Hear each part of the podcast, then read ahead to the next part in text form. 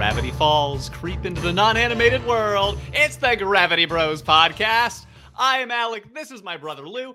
And thank you for bearing with us as we took a week off, or I guess a bye week off, because I was moving. And uh, don't worry, I am still in Oregon per the Gravity Falls rules for this podcast. Uh, but uh, moving's a lot. So uh, I figured I would drop the Halloween episode from last year for y'all. And hopefully y'all enjoyed that and had a lovely Halloween. Uh, Halloween was so fun. You know, I ended. I don't know if I told you, I ended up getting the Helluva Boss uh, episode on out on Halloween.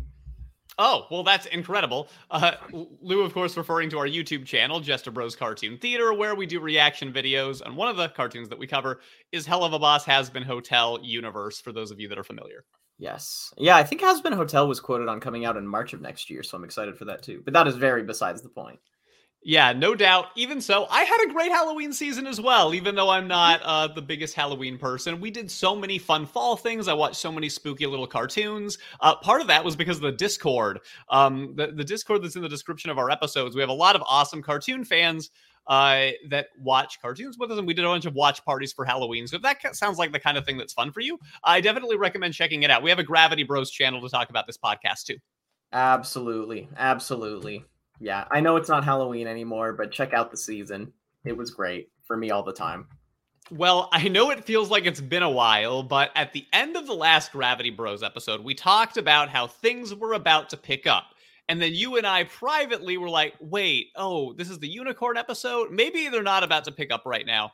And after watching it, I decidedly do think that in fact they did pick up. This is like a big catalyst episode. I agree. I think it ended up being more picked up, so to speak, than I was expecting.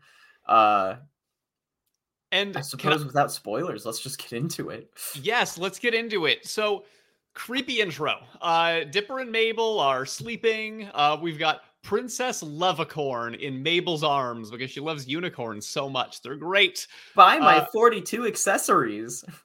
That's right. that right. line got me. I think Dipper had something in his arms too that was written, and I, I did not grab it. I should have. I did. Um, you did? The Sibling Bros, which is a hysterical title. The Sibling Bros in the telltale fable of the unstable table.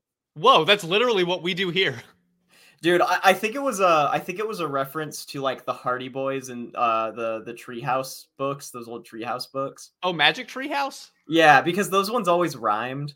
Um, so I thought that the that the rhyming scheme was based on that, and then the sibling bros was like the Hardy Boys, which is okay. also very funny. And it's like kind I, of like a mystery novel, very up Dipper's alley. Very much, and I loved the Hardy Boys growing up. That was one of my favorite book series. I don't know if you read a lot of them. Um, I didn't do the Hardy Boys, but I did do the Treehouse series. Okay, I loved that one too, and uh, my wife, uh, my wife loved um, the uh, Nancy Drew series as well, the one that well, was sort of the opposing actually, Hardy Boys. I'm kind of lying. You know, I didn't actually read a book for real until I was in high school because I just cheated. Whoa, this is a big information. Hold on. Yeah, uh, I, I, right. I, I was so salty about people trying to force me to read because I could read just fine. I just didn't like being told what to do. So I just uh lied and like cheated for like six whole years of schooling. Goodness. All right. Well, this is the podcast where we learn a lot about uh, what Lou has maybe ambiguously done in the past. So, uh, but then I started loving. I loved read. Like I read all the time. I'm constant. I'm reading Siddhartha again right now, and I really love it. I love reading. Uh, that I only did that to best the school system. And actually, I would say that most of getting good at school is getting good at random systems that have no mark of your intelligence and just your adaptability and thoughts of scheduling. Well, uh, that entire last 15 seconds was the most Lou thing that's ever been said. So, uh, congrats for that. Uh, back to the other siblings uh, that we're worried about here. Um, we so yeah, we see the Dipper and Mabel are asleep, but also Ford is asleep. And Lou, if I could just yes. remind you that Ford is in fact Stan's brother, and that's going to be easy for you in this episode because Grunkle Stan is barely there. This is a heavy, heavy Ford episode. Yes. Doesn't um, matter which name. Damn it! I kept writing Stanford every single. I literally wrote Stanford every single time in well, my notes. You are correct. It is Stanford, but it's shortened oh. to Ford in the the content a lot. So Stanford Pines, and then technically Stanley Pines is Grunkle Stan, but he went oh. by Stanford because his identity was faked. Oh, that's right. Okay. That's why it gets very confusing. Everybody, I know this show really well. That's just it's just this is it's terrible for someone with a brain like mine to keep that straight. it's very reasonable, honestly. Um, so Ford, he's dreaming of being in a cornfield by a ship, and Bill. Cipher, our favorite triangle, appears as a crop circle before appearing and multiplying, and just this awesome metaphysical scene ensues. Yeah, I would say when I re- read the title for like the Mabel unicorn thing, I did not remember how many amazing like cr- weird, creepy, trippy sequences there were that had to do with Bill. Like I mostly remembered the unicorn parts of this episode. Yes, which by the way, I'm so excited to talk about. Yeah, me I- too. headlining story for me. This is one of my favorite episodes of the show. I forgot how much I Is it? This. Oh yeah, This was so pretty good. up there for me too. I thought it was very good. This is some of the one of the funniest episodes that I remember. great. Well, uh, apparently we learn that Ford has been making, or I I should say rather, Bill Cipher has been making deals, preparing for what he calls the big day, and he tells Ford, "You can't keep this rift safe forever." He says, "You'll slip up, and when you do." And then everything gets wild and psychedelic again. Yeah, I like it. So there's some wild images that flash around really quick. It's just like the coolest sequence. And Ford wakes up. Uh, so we're very much led to believe in this moment that this is not a dream, or maybe it is, but like it is for sure a, a real thing that's happening. Bill Cipher spoke to him in this dream, and Ford says, I have to warn them. He's coming. Uh, and that is uh, how we get to our cold open. So awesome, awesome intro to start the episode. Yeah, yeah, this one was one of my favorite intros. Even you know, uh that would be fun to think. Uh, not that, oh, man, I wish I'd been keeping track, but just to like have been rating the in the cold opens for all of the episodes. Oh, that would be fun. Fun little power ranking. I, I would love to hear somebody do that out of curiosity. Yeah, same. But you're right. This one would have been up there. Uh, so after the cold open, Dipper and Mabel are looking for board games in the closet. Uh, and they find what could go wrong in the board game, which is a very clear and obvious Jumanji parody, where the last people who used the game have not been seen since. I'd also like to shout out Battle Chutes and Ladder Ships, which is a hysterical combination of battleship and chutes and ladders.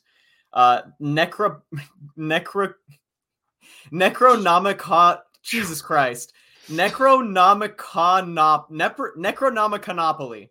There we go. As soon as you said Necro and couldn't finish, I was I was worried.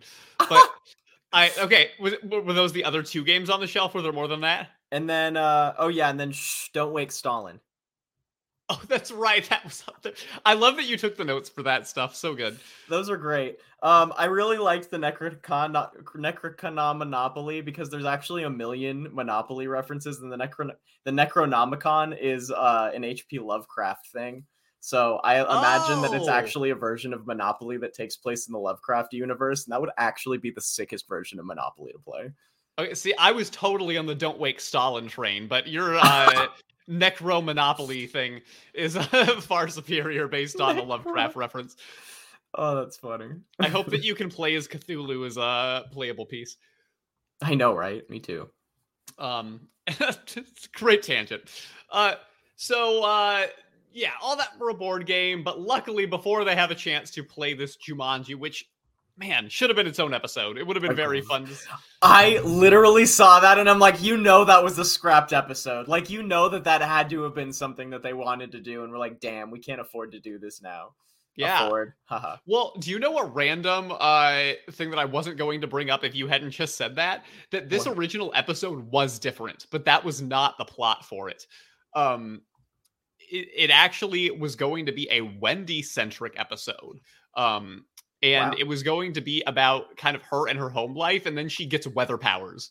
Is uh oh it, it got very very close to being produced That's Um, so before- bizarre. very bizarre and at a weird time for the season. I'm sure the Bill Cipher things would have still been in there, but then the side plot would have been that instead of the unicorns. We still get Wendy in this episode, but not doing any of that. So, Dang. And I wish we had more Wendy episodes, but I'm not mad that they changed it in this case because I love what we got.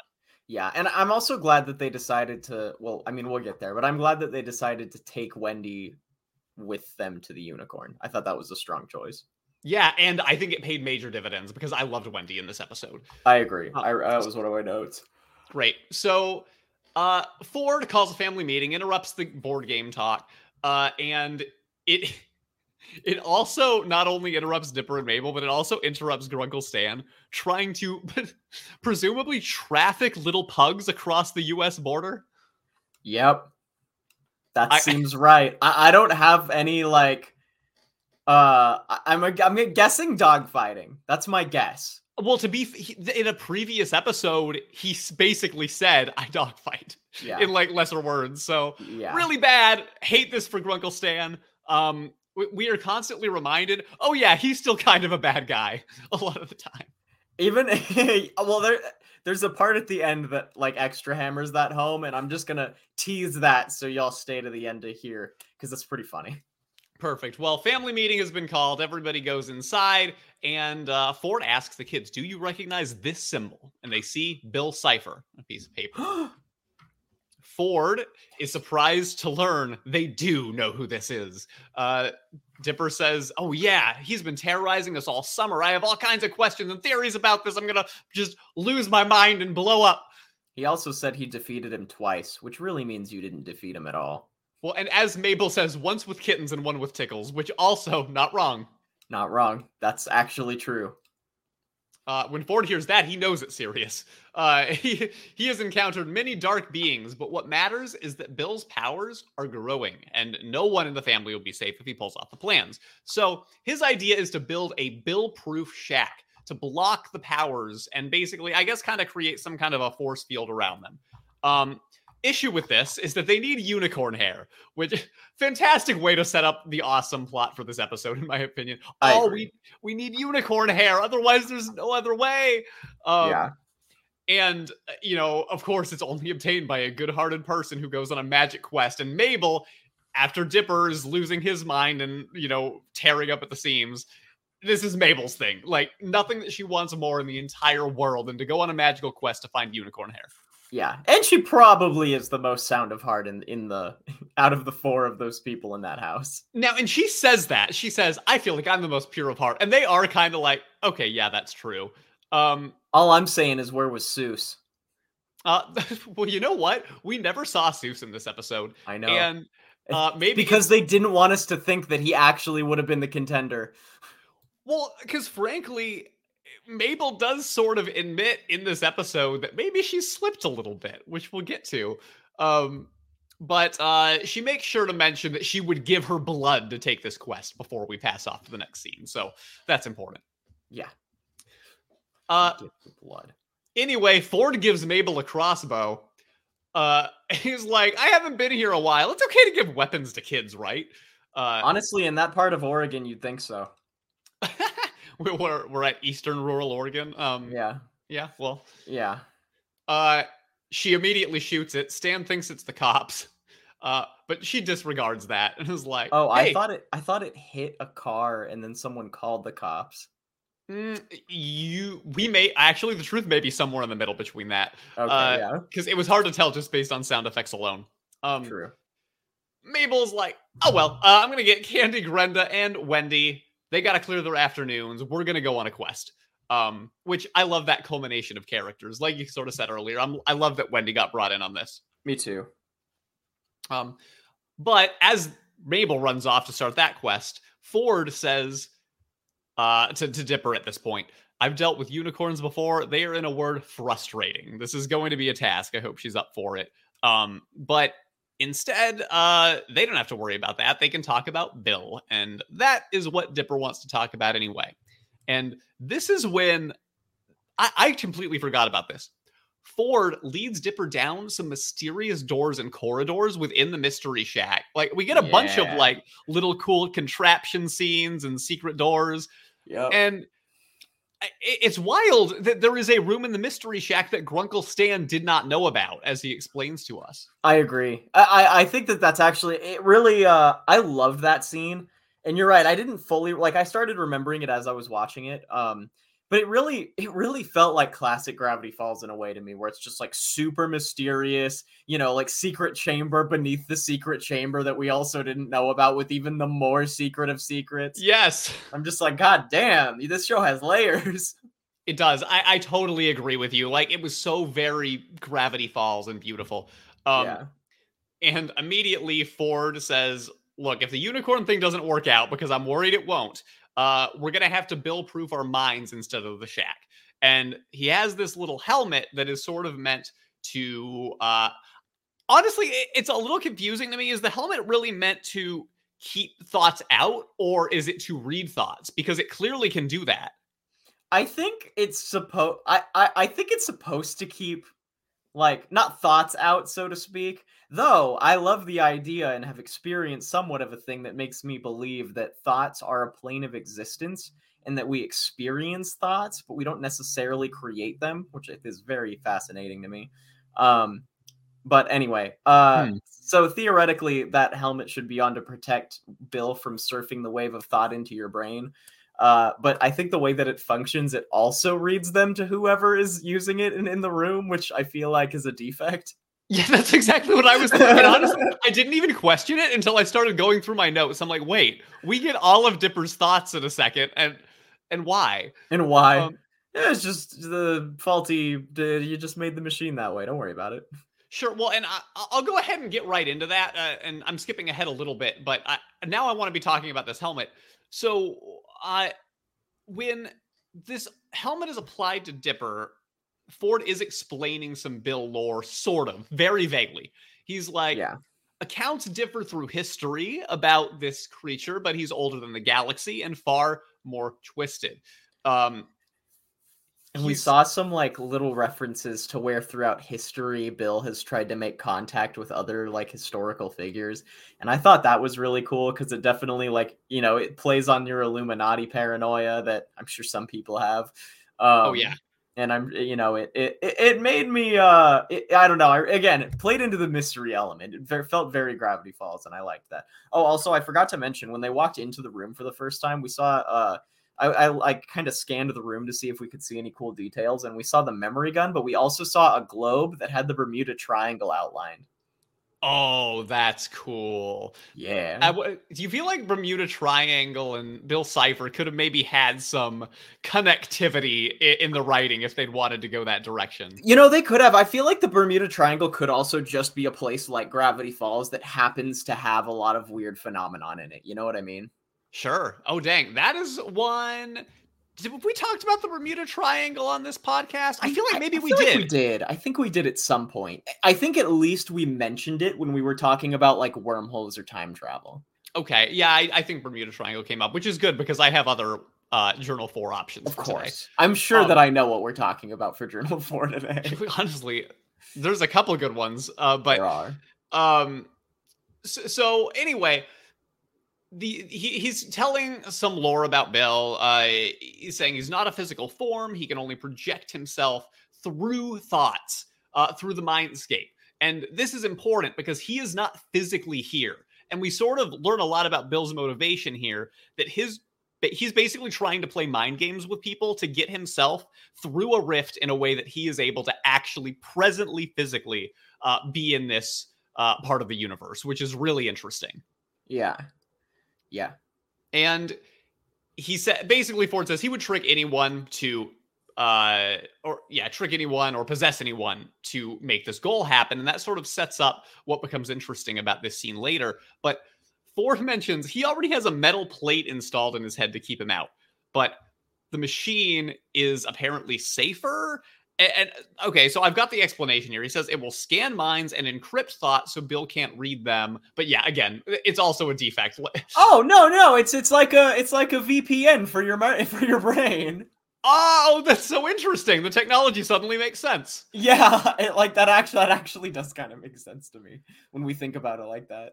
Um Dipper asks Ford though about the his his personal history with Bill, and Ford's like, um, "Don't worry about that. Not important. Don't, don't worry about that. It's fine. That's my answer."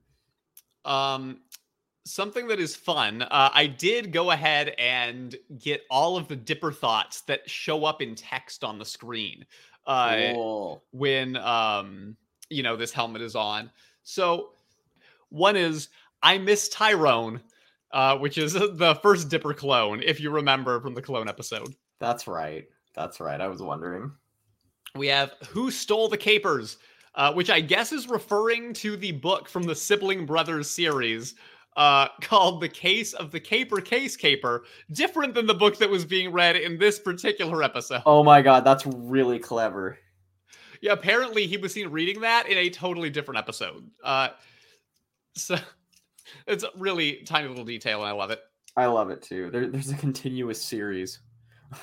One thought says "eeny, meeny, miny, you," which is what Stan said when he made Dipper put up the signs in Tourist Trapped, uh, and also what Bill said before he chose Dipper's body as a puppet in sock opera. So a weird reference to a, a quote that I guess was given twice on two separate occasions.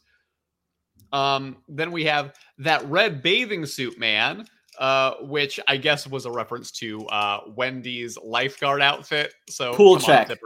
Oh, oh, oh! I thought I thought it was pool check. That makes No, more sense though. This is literally Dipper commenting on uh, the, the red bathing suit. Uh, Dude, honestly, they held back on how much stuff they could have had. This is a what is it? Twelve year old boy, thirteen. yes, yes. they held back. I guess Yeah. that's true. They could have done so much worse. Well, I haven't finished reading them yet, but I, I do think that we're going to be safe. Oh Um, god. I, I know. I, th- I I think that's pretty much where it stops for the Wendy, except for the obvious that they showed in the episode. Um, oh, and then he thought I should really try out the president's key sometime, uh, referring to the president's key that Quentin Trembley gave Dipper in the treasure episode. Ooh. And I haven't even thought about the fact that it hasn't been used yet. Yeah, me um, neither.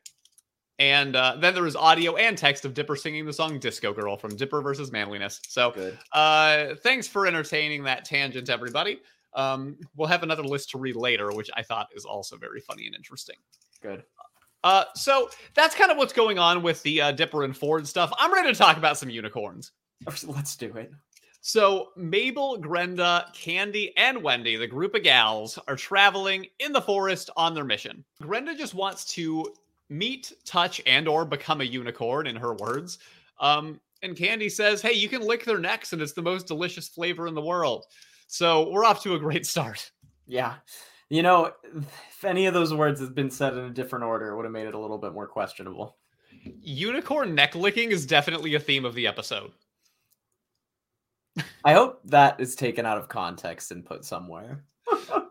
Yes, clip that, everybody. Keep it as a soundbite.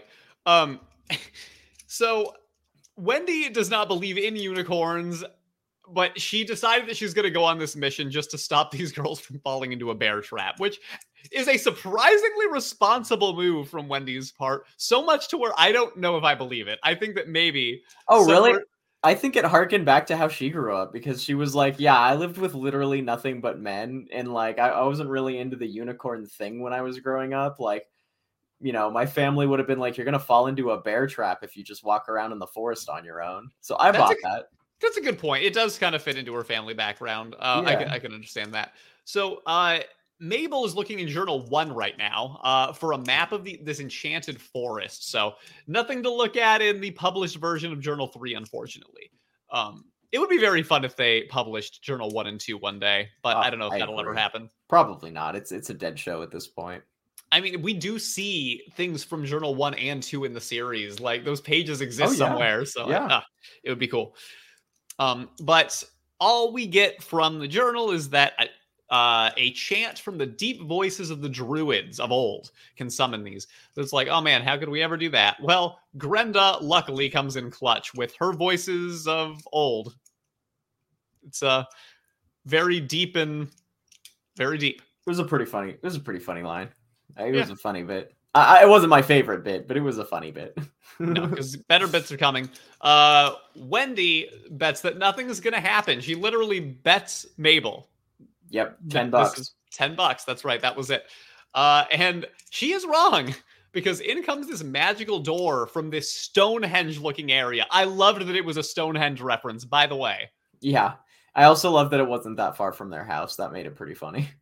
Also, yeah, also good. Uh, Stonehenge, I would assume that most people know what it is, but it's these series of rocks that exist in England, I believe. Um, Fun And- fact about Stonehenge that I'll bet you didn't know. Actually, you know the guy who did the song "What Does the Fox Say"? oh gosh. Um, Uh, yeah, I, I don't remember his name off the top of my It's head. like It's been a bit. Yvettle or something Yeah, like that. okay, I YV something. mhm. yeah, I don't remember exactly. But he also did a song called "What Is the Stonehenge." Whoa, so maybe there's some kind of a connection, the question between what the fox says and uh, what Stonehenge. Oh, okay. Well, you can know- build some know. conspiracies around that. You could. I don't know if there's a. He actually isn't. He he has like a whole album of silly songs like that, other than just what the fox says. It was pretty interesting to look at. But one of them that I liked was "What Is the Stonehenge." Yes, well, because Stonehenge has a bunch of mystery surrounding it. A lot of people question how those rocks were able to be built at the time period that they would have had to exist. Um, you know, you can argue whether there's scientific explanations, but a lot of people say aliens. So A lot of people say aliens. Uh, Did you know that if you go there, you can't actually get even remotely close to Stonehenge unless you're on like a super exclusive list of tourism to go and like play around in the area? uh, I did not, so I'm especially glad that I decided to skip it when I visited the UK. Yeah, you would have gotten a very far away view. It's it would have been like very out of the way for us to do it, and I knew that all we were gonna do is take some pictures. You know, I I, I don't know. It it seemed cool in theory, but um, Yeah. I'm, I'm glad, especially now that I know I couldn't have gotten very close. I'd rather see the Easter Island giant heads. I think that's really interesting. Oh my gosh, yes, but Yeah. similar mystery, but in a Yeah. very small island of Rapa Nui, I think. I still remember when when we were growing up and they like discovered that there were full bodies connected to some of the heads that were underground and that blew my mind. I was like that is the sickest thing. I love that. It's fascinating. Yeah, really cool stuff there. Um, I love old construction that has mystery around it. So, Yeah. um, but they open the door and oh my gosh, it's a utopia with a unicorn. Uh, Well, I don't I know about a utopia, but it's a very pretty area at least. utopia is a strong word, but it's meant to feel very um, oh man, what's a good word for this? Fantastical. Sure, uh, fantastical. I wanted to go harsher with like effervescent, but to be honest, I don't even know what that word means. It just feels effervescent to me. You mean effervescent? sure, yeah, but yeah, it's got this mystical quality to it. And uh, my favorite thing is kind kind of the unicorn's voice. I might be wrong here, Lou, but I feel like you might just nail the voice of this unicorn. Oh my god, I don't remember it clearly enough. I It bet you sounded like you know what it sounded. It sounded like it sounded like oh my god, it sounded like Charlie the Unicorn. Oh, okay, from that old YouTube video. Candy Um, Mountain, Charlie, we're gonna go to Candy Mountain. That's the first voice I thought of doing when I was like, oh yeah, this is this is the voice. Yeah, it sounded like Charlie the Unicorn. That's very spot on. Th- thank you for going for that. For that, uh, the name of this unicorn, of course, is Celeste Celesta Bella Bethabel. That is right. Uh, so I didn't even bother writing that because I knew I wouldn't have said it right for 16 times in a row. so she she introduces herself as Celesta Bella Bethabel, the last of her kind. Uh, she says, "Come in, but take off your shoes." Uh, see, you're better. I have it. a th- I have a thing about shoes. yeah. Yes, even you, all the shoes. thank, thank you. Don't hesitate to just go for that as often as you want in the podcast. I will not be Oh, I mad. All right. Um, so uh, Mabel introduces the group uh, to this unicorn and says, "We're on a mission to lick your magical hair." Very much buries the lead in her explanation. Yeah, I uh I just say if that's how someone greeted me on their magical quest, I'd be like, "All right, uh the door's there." they already took their shoes off, though, Lou. You're really gonna make them put them back Take on? Take the shoes. It's not a, a shoe store. Which she does say later. That's right. Actual line. I did not make that up. Um, and I'm sorry, I should say they. I don't believe that uh, gender was confirmed. Um, True. So I should mention, uh, oh yeah, I, I did mention that they say they're the last of their kind, and that's important. Um, The last unicorn. That was a reference to the last unicorn. ah, yes, uh, which I found out was a Rankin Bass production yesterday. I Uh, did not know that. I found that out today. That was actually a pretty good movie. Wow, blew that's my like mind. better than everything else Rankin Bass has ever created. Yeah, I learned a bunch about Rankin Bass yesterday, and uh, that's its own podcast. They That's made hysterical. some wild stuff beyond Rudolph and Oh, Frosty yeah. and the things you know. The Um, Halloween one was terrible.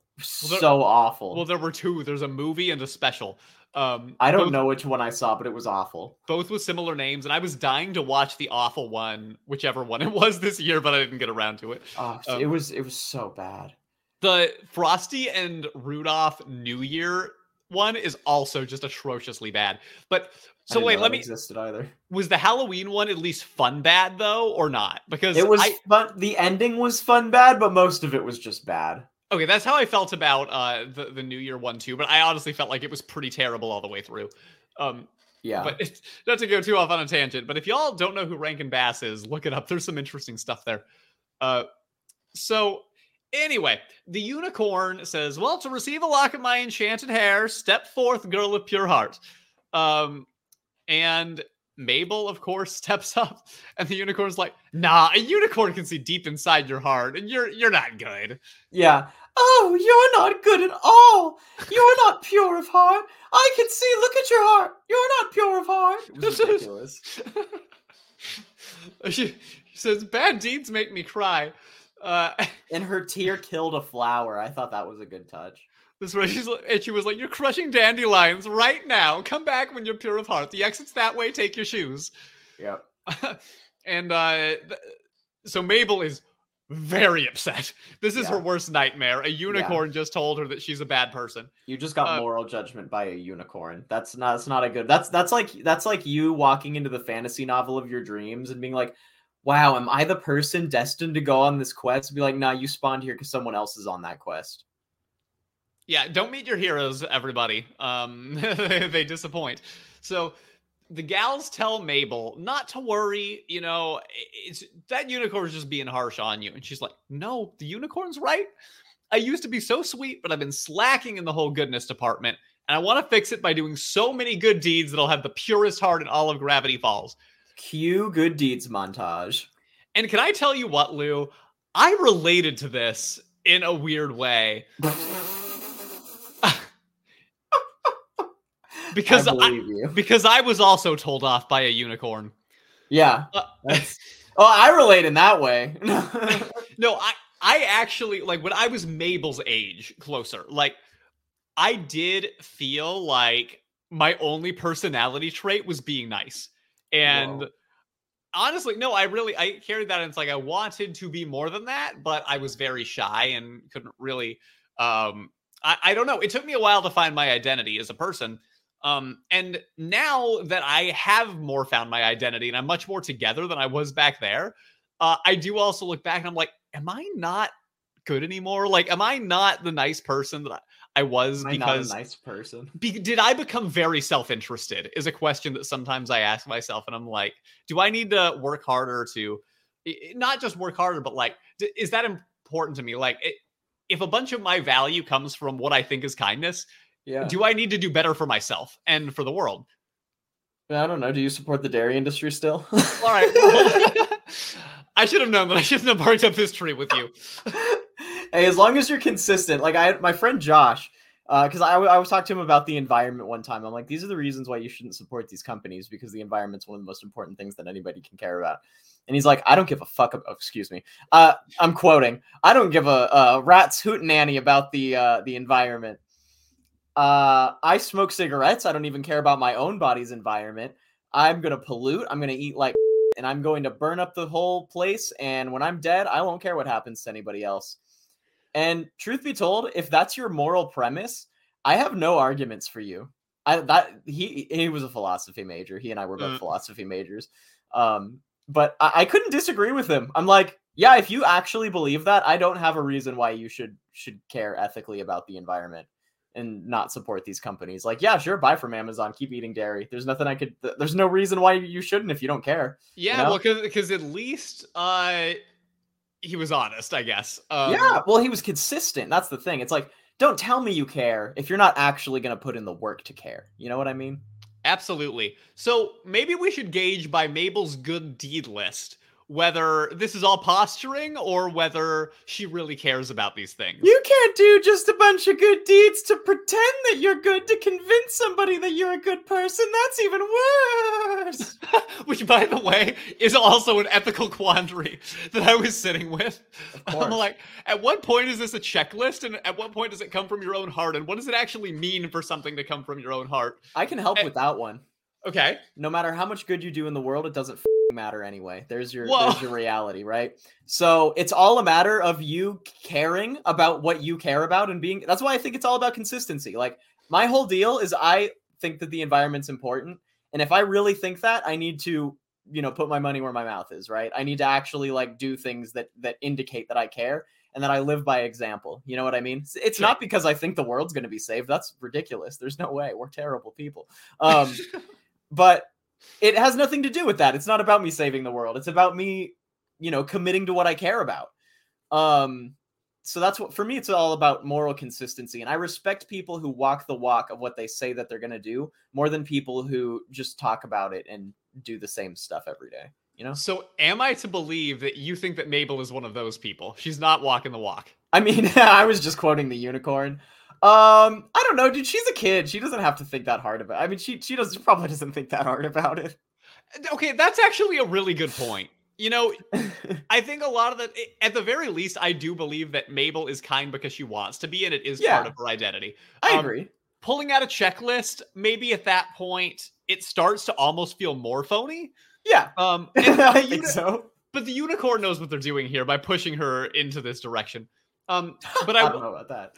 here is her good deed list. Um, save snails. Good start. Plant Yeah. tree. Uh, See, that's the kind of stuff that I think is a little silly. Because like I care about the environment, but y'all, I'm sorry. Like planting a tree is is more just like travel tourism than it has anything to do with actual sustainability. sure. Uh, make Stan smile.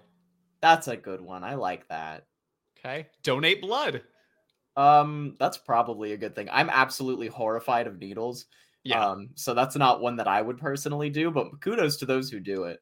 yeah. Agreed. It is. It is a good thing, and they need it. Um, guide ducks. I I mean, sure. I don't know. Again, you should should probably just buy a fuel efficient car, but she doesn't have money, so I don't know. okay, you ready for this one? No. Bazazzle Nathan. Yeah, that's definitely a good thing to do. Hundred percent. That's I- that moral excellence right there. Definitely. Who is Nathan? Who is Nathan and what is bezazling? That's what I My want to know. earphones literally fell out as I screamed. Oh, good. You didn't need to hear what I said about bezazzling then. Oh no! Is it something that I need to timestamp so I can go back and censor it? I don't think so. It wasn't that bad, unless I right. feel like taking it there right now. I'm gonna not write it down. Um, May- Maybe it's like bedazzling and not. Whoa! Now I need to go back. Now I need to know what started this thought stream. it's even funnier if you bleep it out, so I think you should. Oh God. Uh, all right. Um, tip Susan. Um, I think that depends on your uh, opinion on tip culture. Is that something that we even want to I dare get into right now? look. I, I, let's just before I go into whether or not we should tip in our society, I do think you should just pay your workers. That's something I agree with. I would agree. I, that's a that's a good spot to put it. You I know think. what I mean? Whether whether 100%. you're in if you're in a world where you know you don't tip workers and you have extra money, probably good to tip the working class. I don't have that kind of money, so I'm not going to say that I go out of my way to leave big tips, no matter how good the service is, because I can't afford it. It's just that businesses recently have found a way to exploit tip culture to get more for things that don't necessarily deserve at least as much tipping as they're asking, and that's where it gets tough. And it's also not necessarily going directly to the people who are helping. I Um, think the idea that tip tips are based on how how like how extroverted and friendly you are is kind of BS when like the working class has jobs in America. And it's like, oh well, they didn't treat me nice. It's like, yeah, their life is way harder than you, you rich piece of crap. You should still tip them a ton of money if you have it. uh, and then you get into wealth distribution and inequality. But uh, Exactly. Capitalism is the root of our problems. That's my that's my thesis. boy, going down a good deed list was a bad idea. Um, Ironically, the worst thing you could have done. Next, old lady biz. um, You, want to comment on that one? Oh my god, you're just gonna have to bleep it out. I look, we're already this far. We're 40 minutes in. People know who you are. If anyone needs it, let's give it some to the old ladies. Uh, Next, um, massage waddles. Everyone waddles is the name of the pig. I made it worse. That's a good deed. Hey, yeah, okay, I won't, I won't, go that far. Keep going. You can't keep giving me this time to say stuff. That, that wouldn't have been funny if it weren't for what immediately led it, and I just, I, I it's, I, I lost my, I lost my words going out of my mouth. Um, um, okay. Sponsor clown. Oh yeah, I'm a clown. Okay, good. Uh, you need money. Wait, Mabel wait, wants wait. to sponsor you. I feel like I needed to specify. I do like circus arts, Yes.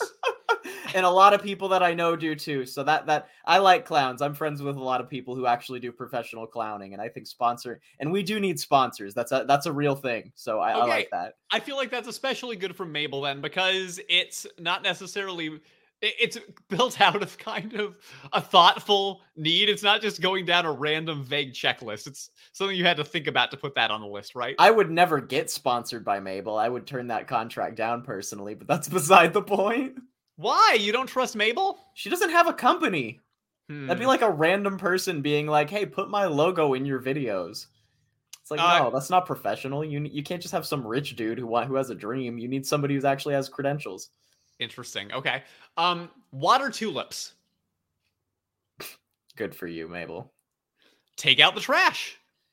Uh, I didn't hear recycling in there. Wash Soos. I think you should ask if Soos, Soos wants to be washed. I think consent is good. Uh, scratch waddles. Waddles needs to be off this checklist. Also, that's her pet.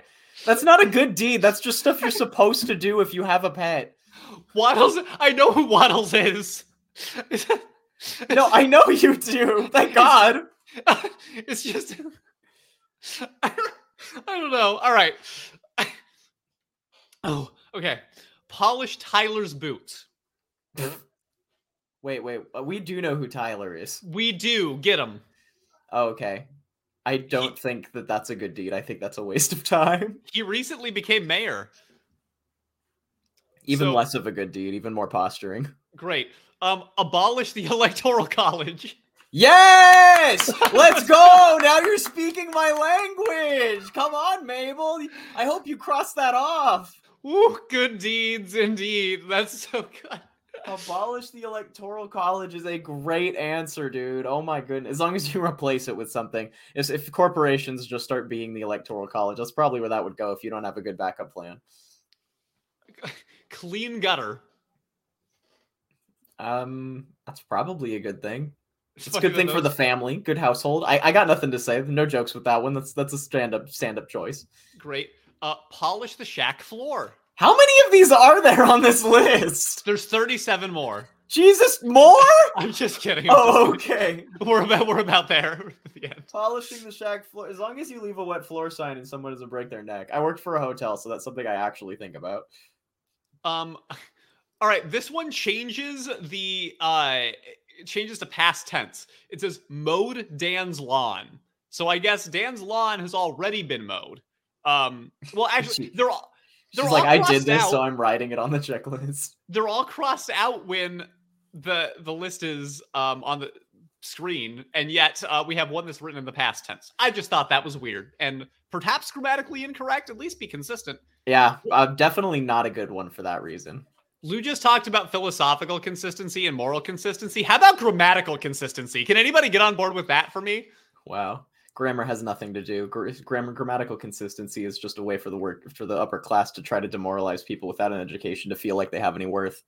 I knew what I signed up for with this conversation. Um, Mabel also later writes down sharpen Stan's pen, fill a honey jar, knit Soos a scarf, and brush a cat. Did I hear sharpen a pen? That is accurate, yes. Okay. Well, that's gonna break the pen, so that's not a cool thing to do. What was the next one? Um, right as I get away from it, um, it was fill a honey jar. Oh, I like that one. Save the bees. That's I right. hope I hope that's saving the bees. and not just like invading their territory and stealing all their honey. Uh, knit Soos a scarf. I think. Uh, I like that one. I know Soos would like that. Yeah, I don't know if he would want to be washed, but No, Um, I, I don't know. I, I if I if some if some kids ran up to me and were like, "Hey, can we bathe you?" I'd be like, "Get out of my house." uh, then we've got brush a cat. That is absolutely a terrible idea. Do not touch cats. Cats will let you know. They will brush themselves on you. Cats hate that. Do not mess with cats. That is an evil thing to do. Okay, so you're gonna hate me. I know I just said that we were at the end. Uh, apparently, there were a bunch of good deeds planned in production for Mabel, but they ended up cutting them from the final cut. And oh my god. we have to talk about these. oh my Uh, god. some of them are fine. Changing a car tire seems nice. Depends for who. Uh, giving an apology letter to Gideon for putting him in jail. Unnecessary, I think. Unnecessary, but honestly, that's a really sweet thing to think about. Like, hey, like you're a villain, but I'm not trying to like ruin your life, and that's what the criminal justice system does, regardless of if people's crimes are valid for being for people being mad. True. Uh, how do you feel about paying somebody else's parking meters? That's a super homie move. Wow. Super good. That's Uh, that's the best. Wow. That that is like literally you are Jesus. Saving lazy Susan's cat from a tree. You know, I feel like I read recently that if a cat is in a tree, it's because it wants to be there and it doesn't need help getting down.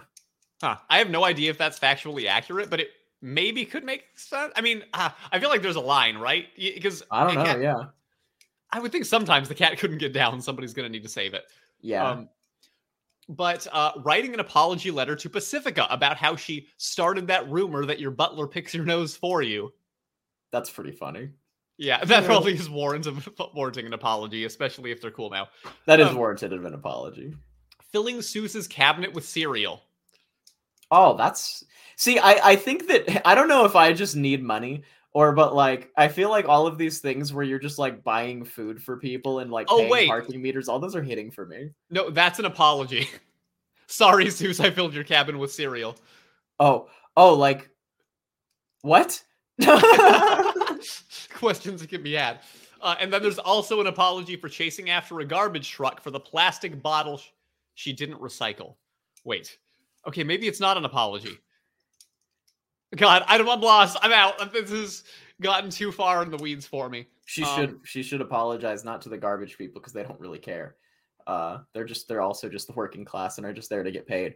But uh, I don't know. Recycling actually doesn't have that big of a deal. You should probably just not support Amazon if you actually want impact because your dollar goes a lot further than the individual choices that you make in your household. Whoa. Um, yes, we, we not that your point's not important, but I also just read that when Mabel put the two snails on the plant for one of the previous good deeds, they were promptly eaten by a dog. Uh, and on the list of bad things she did, uh, which maybe was also cut, she writes that she brushed Waddle's teeth with Dipper's toothbrush, which is horrible. oh, very unsanitary. dude, that unicorn might just be straight up right. Maybe Mabel's not the best person. this. it's a pretty bad one. Um, okay. that was the longest and most worthwhile tangent that we've ever been on. That's so funny.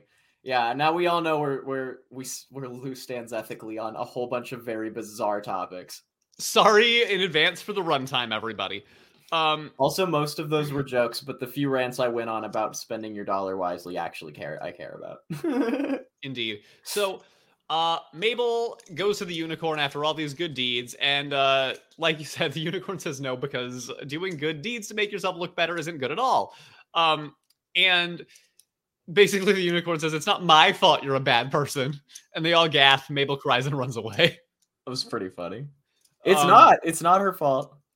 You, the unicorn uh, does a three o'clock pose in front of a rainbow in Which dramatic very funny. fashion. Um, and uh, you know, Wendy Candy and Grenda are like, stop caring about the unicorn. Um, and uh, Mabel says it's not about that anymore. Uh, I just feel like if I'm not a kind person, like if being kind is who I think I am, and I'm not that, who am I?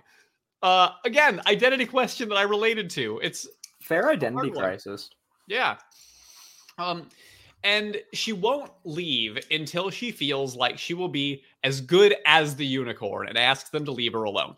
And this is where Wendy takes the group to a huddle and says, Listen, Mabel's like the best person I've ever met.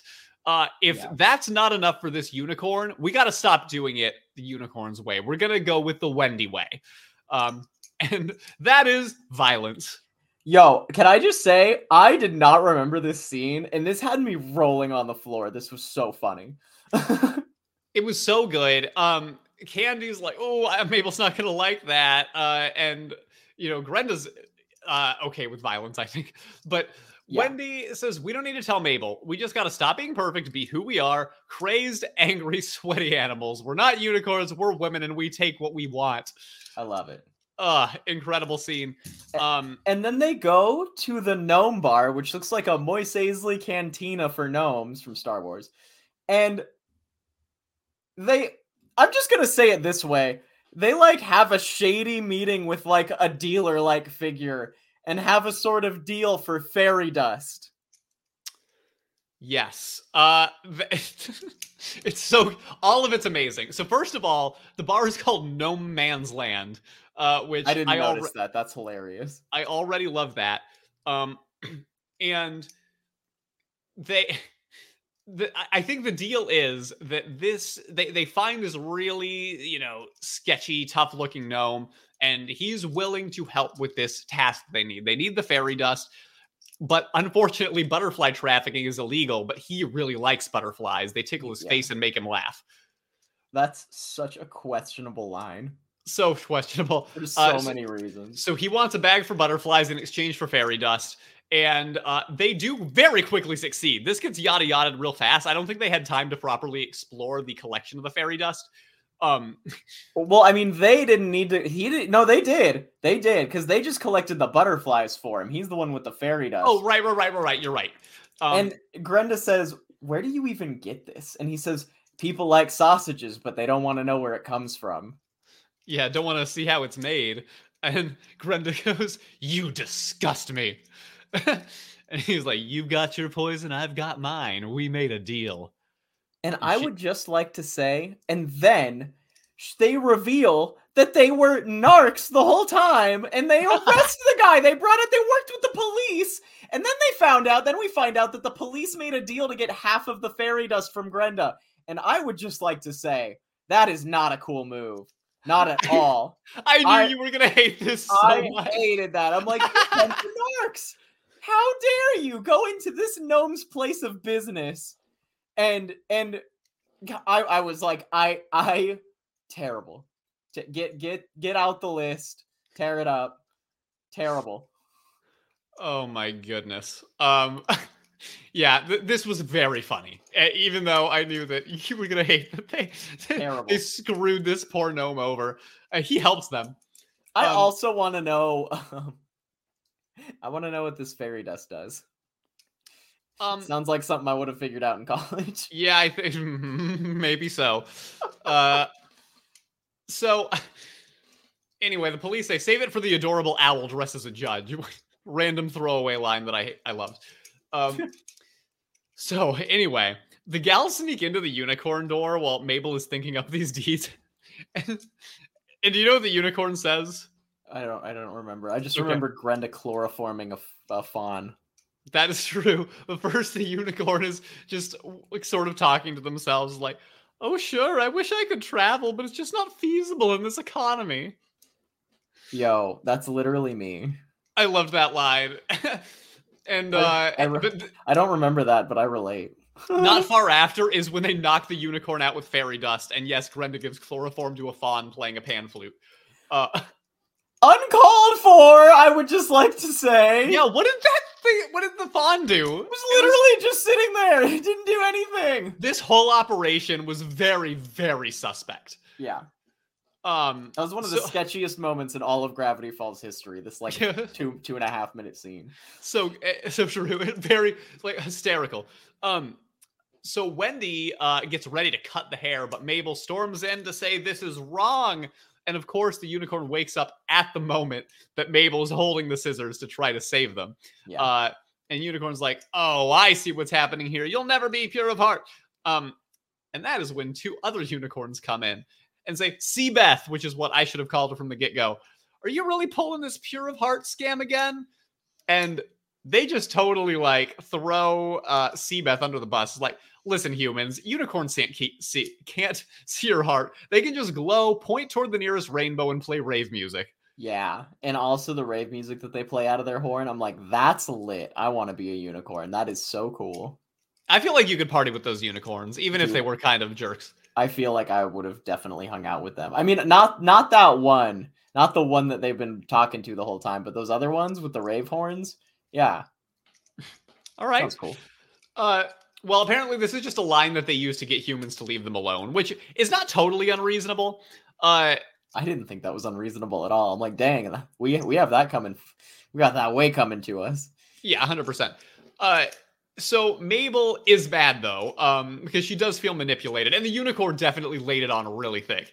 Uh, and uh, she's got this notebook that says Mabel's sins. Uh, in this, so I guess that was maybe among the things that she thought That's were bad deeds. Maybe she was Um, going to go to confession. So yeah, maybe so. Seabeth admits that uh, the secret of the unicorns is that they're jerks. Uh, they have more hair than they know what to do with, and they keep it to themselves to keep humans away. And what you gonna do about it? She taunts Mabel, who punches the face of the unicorn. That was so funny. I, I I cannot believe we got to see Mabel punch a unicorn. That that's just like so epic. Grunkle Stan energy too. I, I feel like that was a little bit of uh, Oh, Mabel got that from Stan. You're right. You're right. And uh, that is when we get the Unicorn Wars. Uh, to call back the movie that you referenced earlier, it's unicorns versus humans, and uh, they fight. You should not watch that cartoon. I think you you the last unicorn was what I was talking about. Unicorn Wars is a whole Oh, thing. you're right. You're right. And I've also heard from multiple people that I would not like it. So thank you. I loved it. I thought it was awesome. It scared the crap out of me a few times. wow. All right, that's good. Uh, so anyway, we had all this unicorn plot, but meanwhile, we still have Ford and Dipper. Um, Ford is sleeping, and Dipper with his helmet on. He's starting to wonder why is Ford being so mysterious about Bill Cipher? Why won't he tell me things? So we hear Dipper's thoughts because he's wearing the helmet, and he's like, "Hey, use this machine. It'll show you his thoughts. The more you know about Bill, the more you can help." Uh, and of course, Dipper talks himself into it and even thinks to himself, I'm so good at rationalizing. Yes, you are. yes, you are. Yes, you are. I'm so good. Uh, and yeah, Dipper being able to just talk himself into something by literally talking to himself, major Dipper energy. Makes a very lot of sense. clever. Very clever Yeah. the way they did that too. True. Uh, so he does decide that I'm gonna. He, he wants to check Ford's thoughts. Um, and immediately in this monitor, we see that he made a deal with Bill at some point in time. Uh, and I think it was Bill that said, "Call me a friend." Yep. Um, and uh, Ford wakes up, and with these creepy glasses and the helmet, he sort of creeps up and is like, "You shouldn't have done that." And for a hot second, if you are a new Gravity Falls viewer, you might be wondering, "Oh shoot, is Ford a villain?" And it could have been a big plot reveal right there. Well, it's funny. I didn't think even rewatching this, I didn't fully remember what happened. I knew he wasn't a villain, but I was like, wait, is he actually possessed by Bill right now? And I just forgot. Mhm. That's what I was wondering. Like, oh, is this like a? Tr- I, I literally even having seen it, I'm like, wait, was this a trick of Bill to try to get Dipper to like erase his mind? That's Yeah, what I well, was thinking. And that's what Dipper thinks. And he's got to make a choice really quick. And, you know, it seems threatening. He's got the memory gun. And he's like, I will erase you right out of Ford's head if you take another step closer. And he, Ford does take a step closer. like a uh, dumbass. Yeah. So he uses it. And um, luckily, it bounces off the glasses. And it, in fact, it is No, not it, Bill bou- Cipher. it bounces off the steel plate in his head. He explained it later. Oh, well, he said that if it hadn't bounced off the glasses, then it would have done that anyway. Um, oh, oh, okay. because uh, you know he was basically protected. But Dipper was worried because he's like, "Dang, I could have literally erased your memory." And Ford's like, "No, no, no, you couldn't have." And maybe that's why he was comfortable stepping closer. Um, but uh, even so, all very suspicious. Um, Ford does admit uh, that yes, him and Bill Cipher were friends, or at least he thought that they were friends once. Uh, we get the backstory, and uh, I kind of like this. I feel like it doesn't properly explain why this was hidden from Dipper. It seems like kind of a stupid thing to hide, in my opinion. Um, j- just because he's saying my whole justification for uh, preparing you for Bill's tricks is because I was tricked. Feels like if you're trying to prepare Dipper, that's some really important context for him to know, in my opinion. Yeah, I feel like maybe before you started reading each other's minds in a memory machine, you could have like just had a nice conversation. Yeah, it's not that hard to explain that he was tricked by Bill. I, maybe it's embarrassing a little bit, but um, I mean, to be fair, he's been out of the human world for a long time. He might have just not figured out the social cues.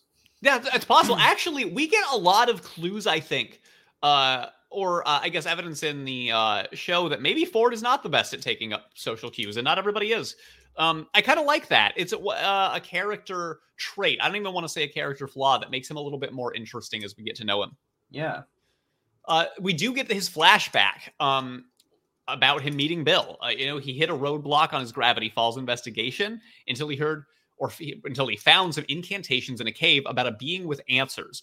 And those Very incantations, cool. they warned him not to read, uh, but he was desperate and sure enough, read it out loud. Later that afternoon, he had a dream where Bill Cipher showed up and introduced himself. Just a nice little triangle with a top hat. And the way they animated that dream sequence was one of the sick. It wasn't very long, but it was one of the sickest animations I've ever seen in the show. Like he's sitting outside with all these awesome aspen trees, and then he falls asleep, and like the the the like little knobs that look like eyes on them like literally turn into eyeballs watching him and he starts walking through this like space like void. And uh it was very very very cool. I liked it. I loved it too. Um they play interdimensional chess over tea.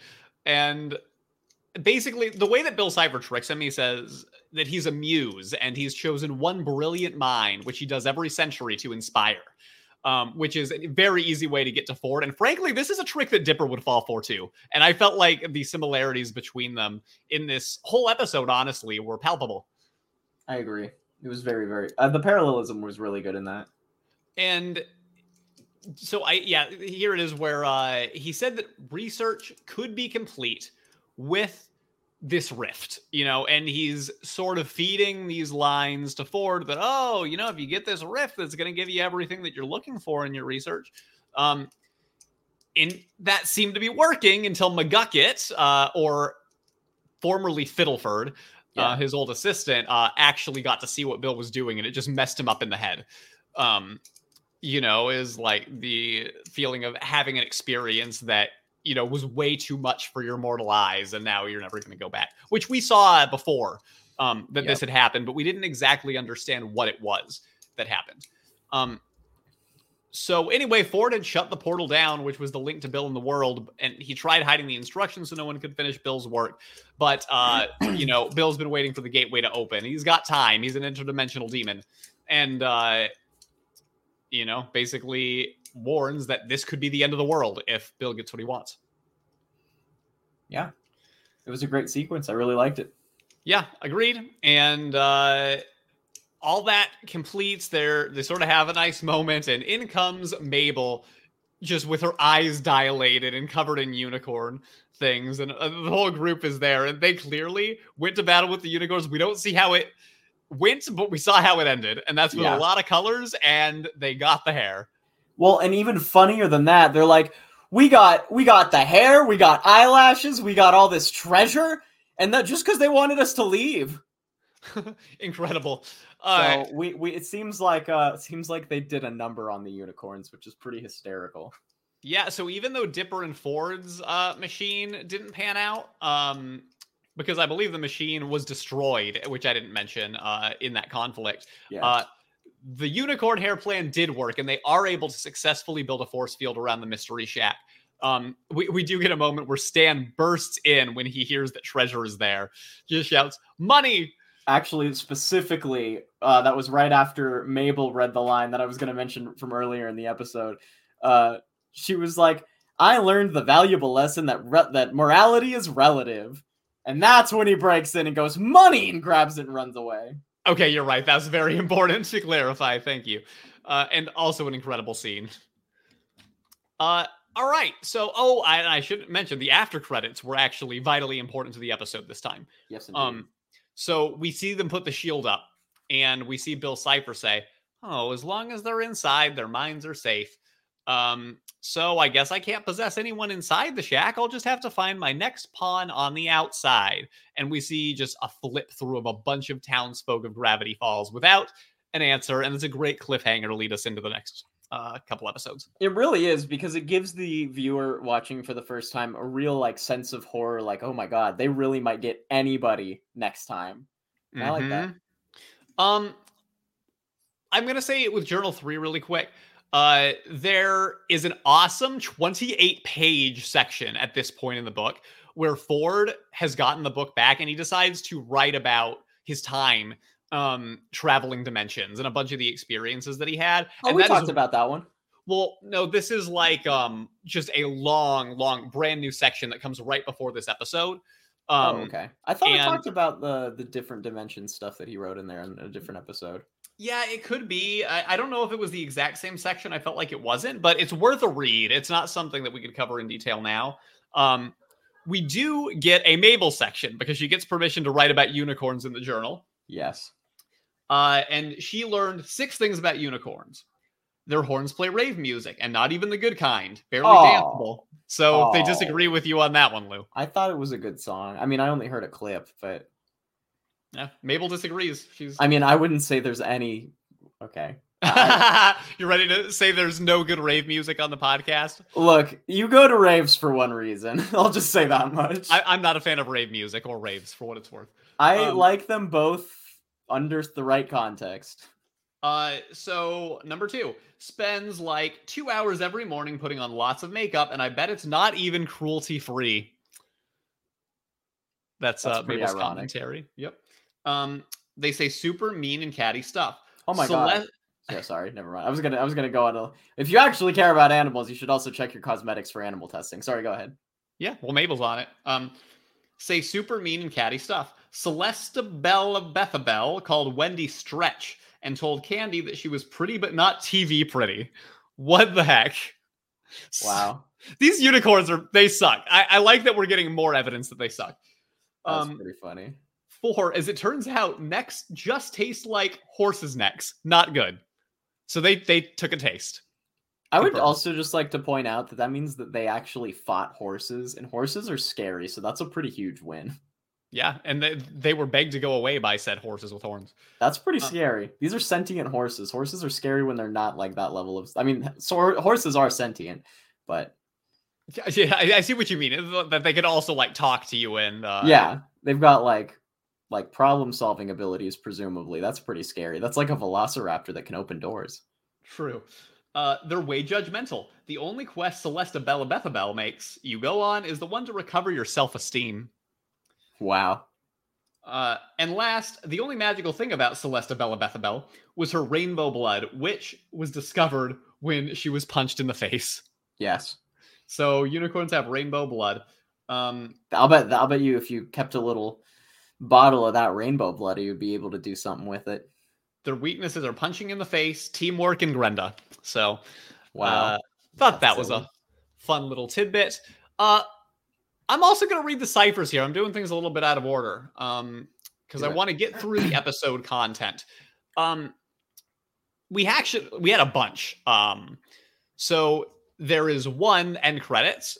It reads a simple man with eager ears may trust the whispers that he hears, which I feel like is a teaser of the character that Bill is going to be brainwashing. Yeah, if it was the, the very last frame before the episode was over was also Grunkle's face upside down. I was wondering if that might be oh, it. it's interesting. Um, yeah, maybe it is Grunkle Stan, but no, because then that wouldn't be the Mystery Shack. Uh, honestly, I forget. Um, it's been long enough that I don't remember who's going to get brainwashed. So we'll see. Yeah, I don't either. Um, then uh, the cryptogram on the episode's end page in Cipher's game, he needs a pawn. Be sure to know which side you're on. Um, a little vague. Cute. Um, there's one in the episode that is simply reads black and white.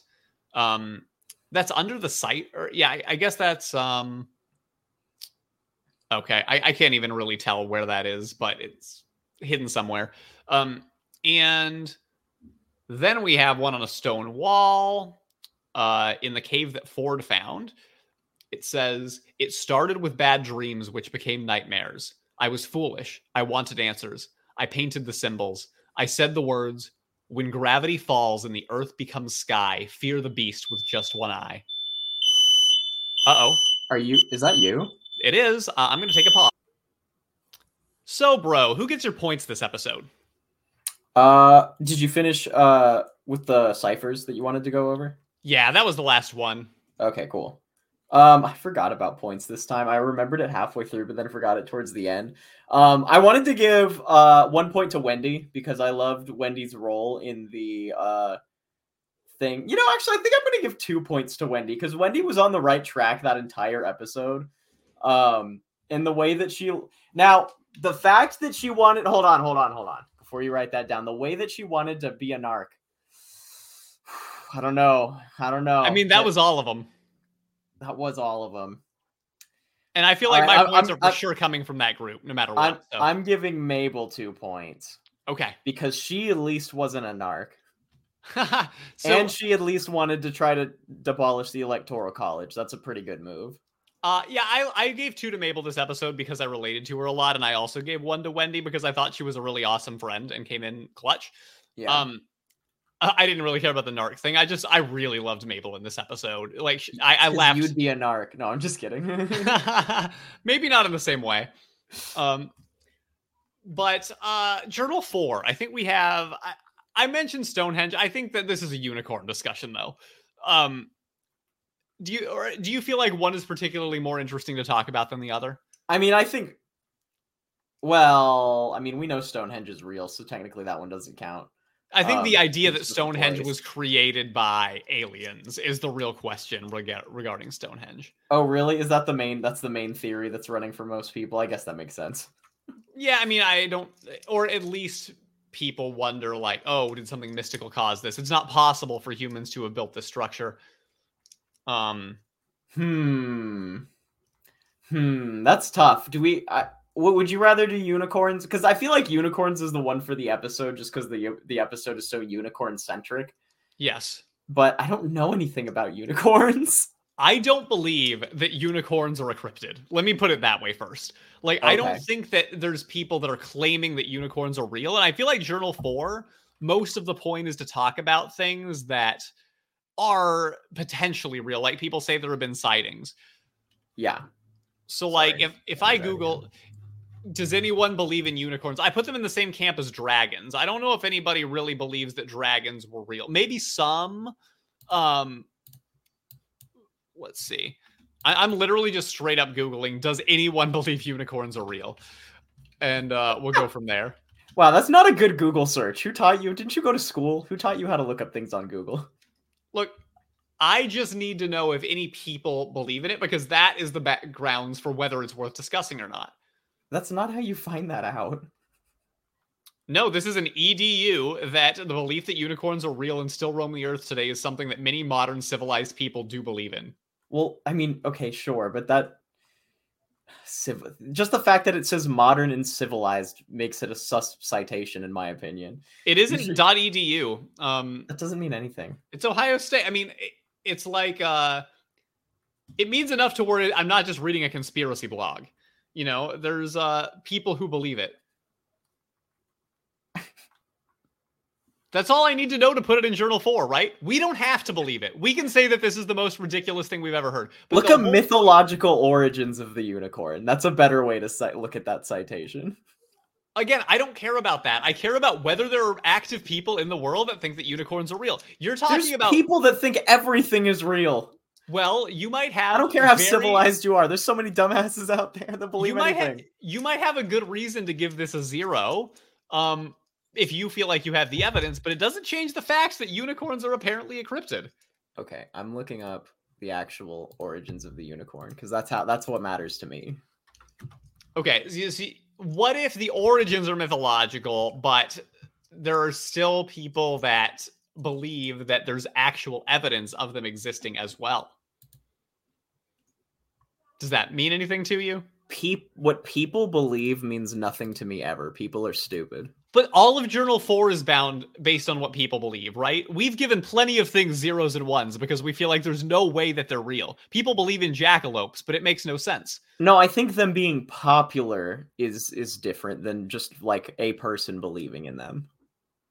You mean you think the belief being popular that they're real is different than one nut job out there who thinks that it's a real thing? Yeah, like the reason like people believe dragons are real too. And and it's just because they're so those are just they're just popular in mythology, right? So people want to believe it and they sort of create wait, but right now we're talking about whether we think that they're real or not. Uh, what all I'm trying to figure out is does this belong in journal 4? And I feel like there's enough here to say, yeah, it belongs in journal 4, but we may not rate it highly. Okay, well th- this is why this is important though. If you don't look up how do you define a unicorn? Um, I guess it would be like a structure of like a four-legged uh horse-like animal with an actual horn that grew out of its head biologically. See, if that's all you're basing it on, then that's easy. Yeah, probably. Just that's that's literally just a horse with a horn, right? But the early accounts from uh 400 BCE in uh, Brit- British mythology say that early accounts describe unicorns as a ferocious, swift, and impossible to capture creature with a magical horn capable of numerous healing properties. Wait, so is that meant to say that the mythology supports that it, it was rooted in something that people really believed was real? Um, I mean, I think that for history, it's hard to say that because people are bad at deciphering whether something's a story or if they were writing something that they experienced. True. Um, because again, this is from 400 BCE, so I don't, I don't know if it's like those are the, I mean, according to this source, which is uh, worldhistory.org, which is not very legitimate, I will say. Um, Greek There's historians. a lot, dude. Wait, there is a lot of stuff out on the internet about unicorns being real. I'm not saying any of it's real or correct, but there's a lot of internet stuff out there, like way more than I thought was. Well, but. Like would- it's the reason I wanted to look it up is because sometimes if you sometimes you'll find something that's like this is the very this is literally the fictional story where this creature comes from. right. You know what I mean? And if that's the case, then no, I wouldn't believe in it because there'd be a specific citation of like before this book was written that fictionalized this concept, these never existed. You feel me? I see what you mean. So you're even with the jackalope, you can sort of say that the root was only, you know, somebody taxidermied horns to a rabbit, and then that's how it was. Yeah, like know, we out found out that that's just like okay, we can literally trace a specific origin to the hoax that created that. You know what I mean? Yeah. Uh this is actually making me feel like uh it was probably a rumor that got spread based on someone who saw a rhino when they went to a different country. Oh, that's interesting. Um And I- Honestly, people, I'm, I'm gonna put a call out to the audience. Google this. Uh, Google real unicorns. There's actually a lot of interesting stuff on here.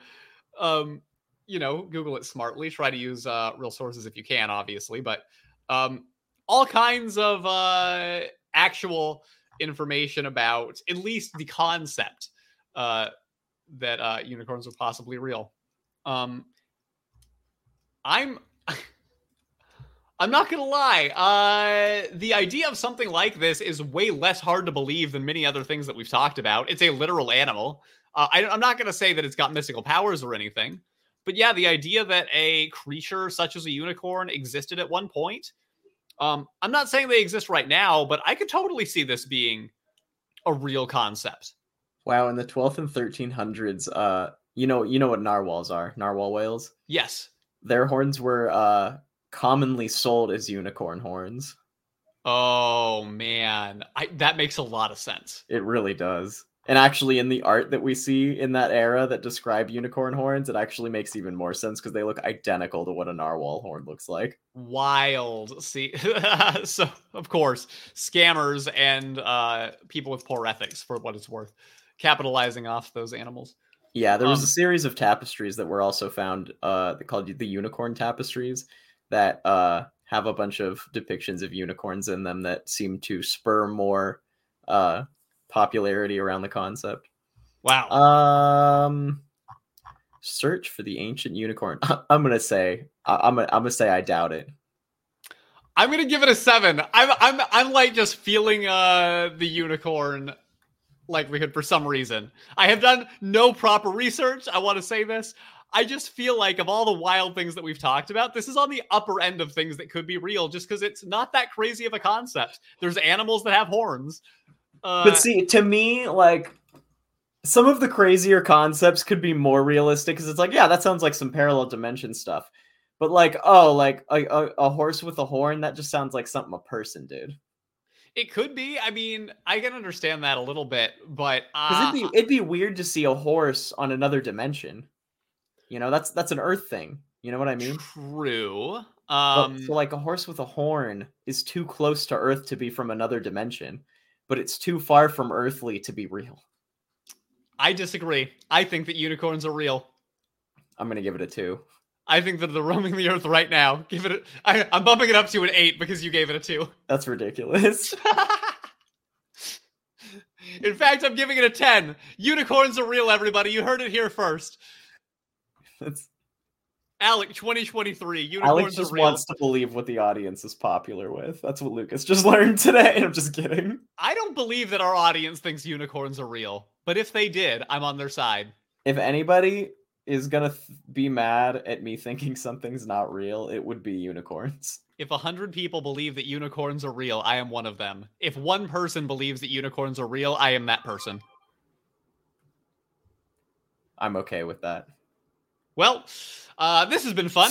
Uh, I think that we ought to get out of here before things get any more uh, unchained. If Um, there are unicorns, uh, hit me up. Yeah, If you're if you're listening to this podcast, unicorn, uh, I, I want to know. put it in the Gravity Bros chat Yeah, uh, in Discord. All right. yeah, This, exactly. pod, this podcast is brought to you by the Brazilian Dragon Podcast Network. Uh, you can find more of Lou and I by watching Jester Bros Cartoon Theater on YouTube. I talked about the Discord. Um, links in the description will also help you find other things that we're doing. And uh, oh yeah, Expedition Cartoon. That's a new podcast that you should be listening to. And uh, leave those iTunes reviews or uh, Spotify reviews wherever you listen. It helps. And thanks to Tessa Scarbrough for the cover art. Uh, we'll see y'all next week, okay? Or next two weeks, as I always have to correct myself now. Happy sleuthing. Peace.